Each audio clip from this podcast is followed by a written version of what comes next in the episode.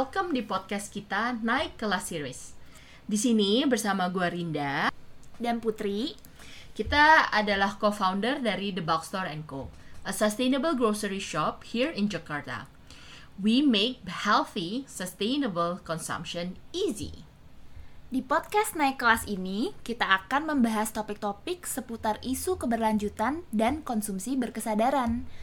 Podcast ini cocok buat kalian yang tertarik dengan isu sustainability, seperti gaya hidup minim dampak dan alami, circular economy, isu sosial, sampai ke degradasi lingkungan dan perubahan iklim.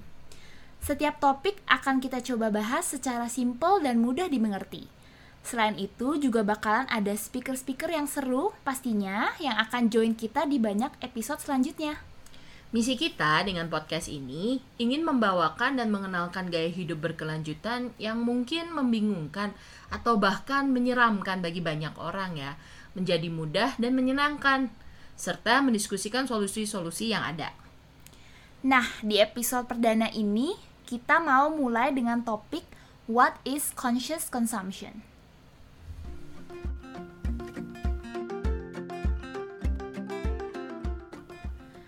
Conscious consumption. Sebenarnya apa sih conscious consumption itu? Dan banyak ya maksudnya sinonim-sinonim yang uh, artinya tuh mirip banget sama konsumsi berkesadaran.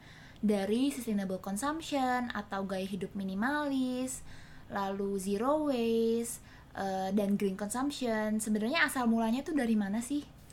Jadi sebenarnya awal banget itu di eh akhir abad 19 dan awal abad 20-an itu dimulainya dengan hak konsumen. Nah, hak konsumen ini sebenarnya untuk memperjuangkan um, keadilan sosial bagi para buruh terutama. Jadi lebih ke ethical productions uh, prosesnya sama juga ngomongin tentang kesehatan dan keamanan produk itu untuk dikonsumsi. Arahnya pertama ke sana. Nah, baru di tahun 1970-an ketika udah mulai ada narasi mengenai perubahan iklim, eh, isu-isu uh, apa degradasi lingkungan yang cukup meningkat banget di tahun 1960-an, itu tuh mulai hmm. muncul nih. Oh, uh, bagaimana kita mulai berpola konsumsi yang namanya green consumption. Nah, green hmm. consumption ini sebenarnya selaras banget sama green movement ketika itu, tapi pembahasannya lebih ke isu lingkungannya lah dari tentang si konsumsi ini. Baru di tahun 1990-an itu mulai ada narasi, oh ternyata isu-isu lingkungan ini tuh jauh lebih kompleks gitu. Ini tuh lebih uh, sangat mempengaruhi berbagai macam aspek lainnya. Hmm seperti termasuk politik, termasuk finance, nggak uh, juga ada isu sosial, ada isu isu ekonomi juga di situ gitu. Sehingga narasinya dari yang pertamanya green movement menjadi sustainable movement karena sustainable itu konsepnya jauh lebih holistik lah daripada hanya green. Nah, sustainable uh, movement ini sendiri di tahun 1992 sebenarnya PBB sih yang pertama kali ngeluarin narasi uh, waktu itu di KTT Bumi di Rio de Janeiro um, PBB menyadari gitu bahwa pembangunan berkelanjutan itu membutuhkan uh, pol perubahan pola konsumsi di masyarakat gitu. Sehingga terbentuk namanya narasi uh, produk keberlanjutan produksi dan konsumsi. Jadi itu tuh mulai baru 92 hmm. kita baru ngomongin yang namanya uh, waktu itu pola konsumsi berkelanjutan. Nah, baru, jadi sebenarnya kayak uh, climate change kita mulai dari kesadaran oh kes bahwa bumi ini udah mulai degradasi gitu ya, udah mulai uh, mulai memburuk gitu ya dari tahun ke tahun.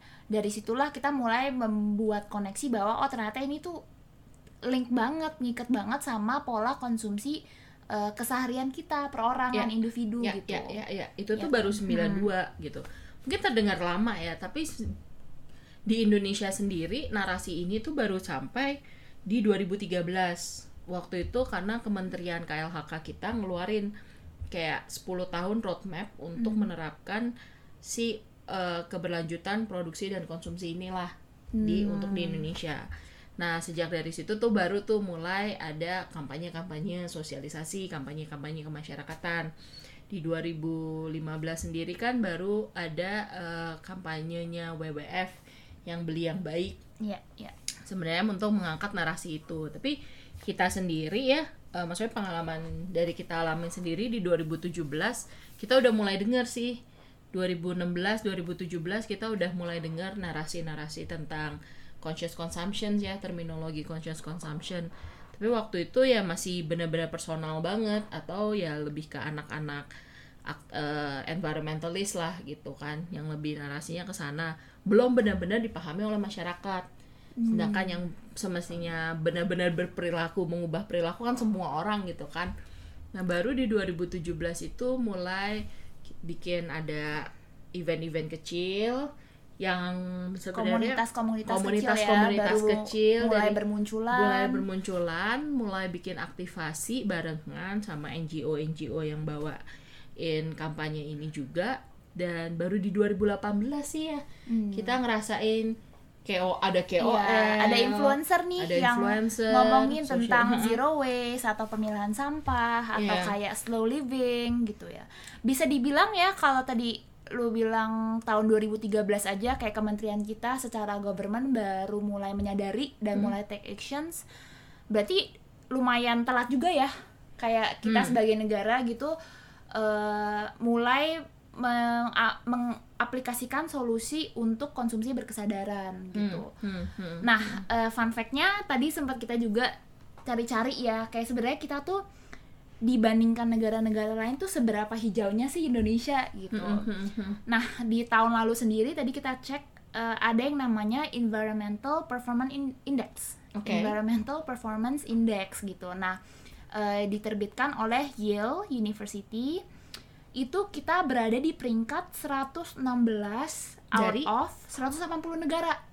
ya elah Jadi sebenarnya lumayan agak eh, Wah, kita ham- lambat ya. iya rada masih di bawah sih itu Gitu. Memang dan yang lebih yang paling advance-nya itu memang negara-negara Skandinavia kayak Swiss, iya, iya, iya, iya. eh, Sweden, Denmark gitu ya. Jadi em, beda banget udah memang kita ada jarak lah ya yang bisa kita tempuh ada room for improvement buat kita orang Indonesia bisa menerapkan gaya hidup yang lebih ramah lingkungan gitu. karena yang gue tahu juga negara-negara Skandinavia ini mereka udah implement dari 90-an itu Ya. Jadi mungkin dari narasi itu dari narasi yang di KTT eh, Riau eh Rio Riau Rio de Janeiro itu em, udah sudah ada aplikasinya gitu loh.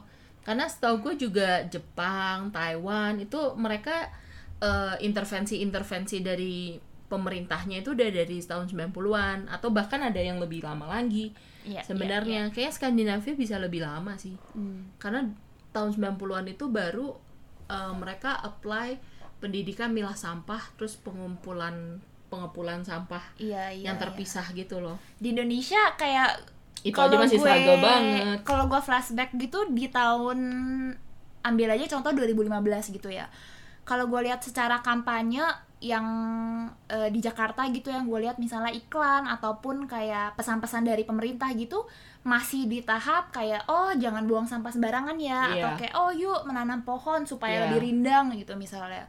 Jadi memang kita masih eh, banyak banget nih solusi yang kita bisa terapkan gitu. tapi bisa bayangin ya buat kayak Skandinavian aja berarti kan membutuhkan 20 tahun sampai 30 tahun gitu Hmm. kita paling baru 7 tahun ya kita masih punya 10-15 tahun lagi dan sih populasi kita kan jauh lebih besar jauh ya. lebih besar nah itu Iya. PR banget nah Jauh itu lebih makanya sparse gitu we need area. everyone we need everyone Nah, oke, kalau tadi udah ngomongin sedikit ya histori eh, sejarah tentang conscious consumption, terminologinya dan konsepnya secara global dan eh, secara nasional ya, secara di Indonesia. Nah, kalau di Jakarta sendiri eh, kita pengen ngomongin nih yang lebih eh, praktik praktikal ya, Iya, applicable iya. gitu. keseharian banget gitu Uh, uh, ya Ketika kita ngomongin conscious consumption tuh sebenarnya aspeknya tuh ada apa aja sih gitu ya di dalam kehidupan kita apa aja yang kita perlu sadar saat kita konsumsi.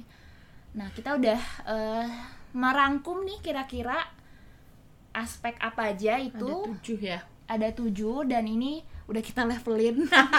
Udah kita levelin dari hal yang paling em, fundamental gitu ya sampai ke hal yang kayak misalnya informasi dan eh, leisure gitu. Nah di level 1 kita ada makan dan minum which is uh, pangan ya sandang sandang pangan papan gitu ya. Pangan ini adalah sesuatu yang kita semua pasti konsumsi setiap hari. Kalau enggak nggak nggak mungkin ya. Nggak Iya, mungkin nggak iya, konsumsi gitu. Jadi di aspek konsumsi makan dan minum ini apa aja sih yang diperlu perlu diperhatikan gitu. Jadi misalnya apakah kita itu eh, tipe yang masak sendiri atau makan di luar? Atau eh, seringnya pesen delivery gosen GoFood, GrabFood gitu ya Mm-mm. Nah, eh, reminder lagi sebenarnya ini konsumsi setiap orang tuh berbeda banget ya. Dan ini kan kita memang ngomongin konteks orang di Jakarta. Cuman orang di Jakarta sendiri dan sekitarnya ya Jabodetabek itu juga bervariasi banget. Kayak Iya. gua mungkin tinggalnya di suburban gitu ya. Di outer skirts Jakarta eh, bakal beda sama orang yang tinggal di apartemen di SCBD misalnya atau di Kuningan. Iya, iya, Jadi iya, iya. eh, keperluan mereka dalam segi makan, belanja, transportasi itu pasti eh, individual banget Iya. gitu. Nah, Dan emang kenapa kita milih urban karena urban paling PR sih dengan masalah sampah dan dengan masalah konsumsi ya. Eh, emang em, jadi kan neg- urban itu tuh ya cuman 3% ya dari seluruh permukaan eh, bumi yang bertanah gitu ya. Eh komuni apa ur- eh, living space urban tuh cuma 3 persennya doang. Tapi kita menghasilkan 70 sampai 80% dari carbon emission. wow. Jadi emang lifestyle urban inilah yang paling berdampak dengan eh, isu lingkungan sebenarnya. Sebenarnya pola pola pola konsumsi urban tuh yang kayak apa aja sih yang eh, ya kita kan commuters banget kan. Kita commuters banget. Terus kita juga udah lebih affluent semestinya. Jadi udah lebih eh, dan polanya lebih konsumtif karena kita bukan producers, kita pekerjanya kan bukan kayak bertani terus kita berladang berkebun gitu kalau misalnya kita di desa gitu kan ya elah nggak mikir beli tuh udah tinggal metik doang cabai metik kangkung metik gitu kan Bener jadi banget. konsum Hmm. konsumsinya ya apa yang ada di depan mata gitu sedangkan kalau kita kan wah terekspos makanan India Korea Jepang gitu Hmm. terus udah gitu terpapar banget kan sama uh, Iklan, advertising ya, iklan ha. kan terpapar banget itu gaya hidup kota banget konsumtif Betul. banget gitu Dan trennya memang kan eh, urban itu makin lama makin banyak orang yang tinggal di kota daripada orang yang Iya, tinggal di iya, desa. iya, Jadi iya, memang iya, iya. sesuatu yang penting banget nih untuk kita apa refleksikan gitu maksudnya kita akan jadi orang kota yang gaya hidupnya seperti apa nih Hmm. dalam saya lima tahun 10 tahun ke Iya. depan gitu kan pasti harus ada yang berubah gitu. Iya, Sekarang iya, aja iya, udah new iya, iya. normal udah berubah banget Iya, gitu iya, kan. iya, iya, iya, iya, benar banget. Jadi tadi eh, ya makanya kita ngelevelin berdasarkan yang paling gampang ya. Sebenarnya Iya. paling gampang, paling eh, mudah dilakukan sampai isu yang mungkin lebih sulit gitu. Sulit disadari ya. Sulit untuk Disadari. disadari. Jadi Oke. dari ini kita hanya ngelis out aspek-aspeknya aja ya. Jadi apa produk atau jasa apa aja sih yang misalnya kita konsumsi keseharian. Jadi dari mak level 1 itu makan dan minum gitu. Tadi sempat eh, ada perbedaan ya kalau lu tinggal di kos-kosan atau lu tinggal sama orang tua pasti jadi lu akan lebih banyak delivery kalau lu di kos-kosan atau lu tinggal sama orang tua pasti lebih banyak eh, dimasakin gitu ya. Jadi ini ini aja udah perbedaan konsumsi gitu. Ya, ngaruh banget loh. Kan Iya. kayak misalnya kita delivery aja, apalagi di zaman new normal ini kan. Hmm. eh, ya apa makan makan di luar kan lebih lebih jarang gitu ya, nggak pernah bahkan gitu kan kira kita delivery ketika delivery kantongnya tempat Iya. makannya terus masing-masing condimentsnya bisa dikotakin lagi satu-satu mesen satu makanan buat sendiri aja sampahnya udah bisa 10-15 piece gitu kan Bener banget. Jadi eh, tapi kita nggak ngomong misalnya delivery, aduh itu nggak sustainable banget gitu ya. Tapi eh, perbandingannya itu lebih kom- kompleks gitu. Kalau misal lu masak sendiri, oke mungkin lu lebih bisa eh, apa conscious terhadap eh, secara lu belanjanya. Tapi again kalau lu belanjanya yang full sama plastik, terus lu bawa pulang, terus lu masak sedikit dan sisanya nggak ya itu juga waste terbuang juga ya itu juga Ya, food benar, benar, waste benar, benar. along with the plastic waste gitu kan. benar benar benar benar Mm, benar, jadi benar. ini eh, step pertama sih kita perlu menyadari di kehidupan kita tadi aspek apa aja sih yang kita bisa mulai sadari konsumsinya level konsumsinya gitu nah di level yang kedua Ya, itu tentang eh, belanja groceries ya. Belanja sehari-hari kan tadi Putri udah mention tuh kalau misalnya pun kita masak sendiri pun belum tentu loh kita bisa low waste sebenarnya minim dampak gitu. Kita juga mesti consider apa yang kita belanjain gitu, jenis-jenis grocery produk-produk groceries uh, dari groceries kita lah sehari-hari belanja kebutuhan sehari-hari kita. Nah, itu kan ngaruh banget ya dari uh, sebenarnya apa sih yang kita belanjain gitu. Uh, apakah it's is it fresh produce atau produk-produk yang dalam bentuk yang bulk mungkin gitu. Jadi kita bisa lebih save up atau kita nyarinya yang mudah, yang simple, yang uh, uh, mungkin sasetan atau frozen atau kalengan atau bahkan produce-produce yang olahan yang jauh makin lama makin banyak opsinya di di um, groceries groceries kita gitu kan di supermarket supermarket kita gitu. Bahkan di pasar aja kita mau belanja yang something fresh udah pada di packaging semua udah diplastikin semua gitu. Lada aja cuman berapa gram aja diplastikin gitu kan. Benar.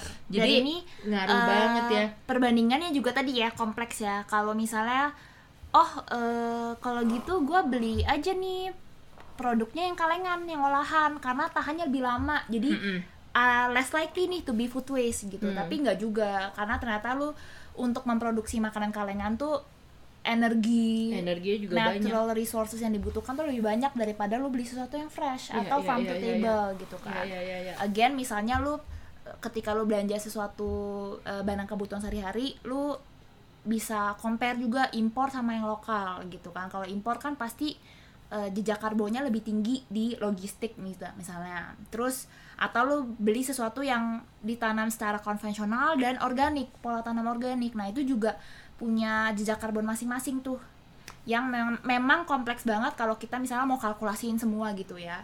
Eh, tapi ini sesuatu yang memang kita perlu eh, edukasikan diri kita sendiri Iya. juga gitu. Knowledge-nya banyak banget sebenarnya ya. Makanya eh, kita coba nge-breakdownin satu-satu kayak apa sih sebenarnya yang could be done easily dan semua orang bisa memilih mau step yang mana dulu yang mau mereka lakukan sebenarnya kan Yap, yap, yap, yap. Nah, groceries tadi juga nggak cuman pangan ya. Jadi eh, personal care, jadi kayak lu beli sabun, sampo, terus karbol, pembersih rumah tangga, dapur dan lain-lain itu juga kan sesuatu yang kita beli terus-menerus gitu untuk kebutuhan, kebutuhan bulanan gitu lah ya Iya. buat buat Nah, untuk level yang ketiga itu adalah baju ya atau sandang atau apparel, fashion gitu.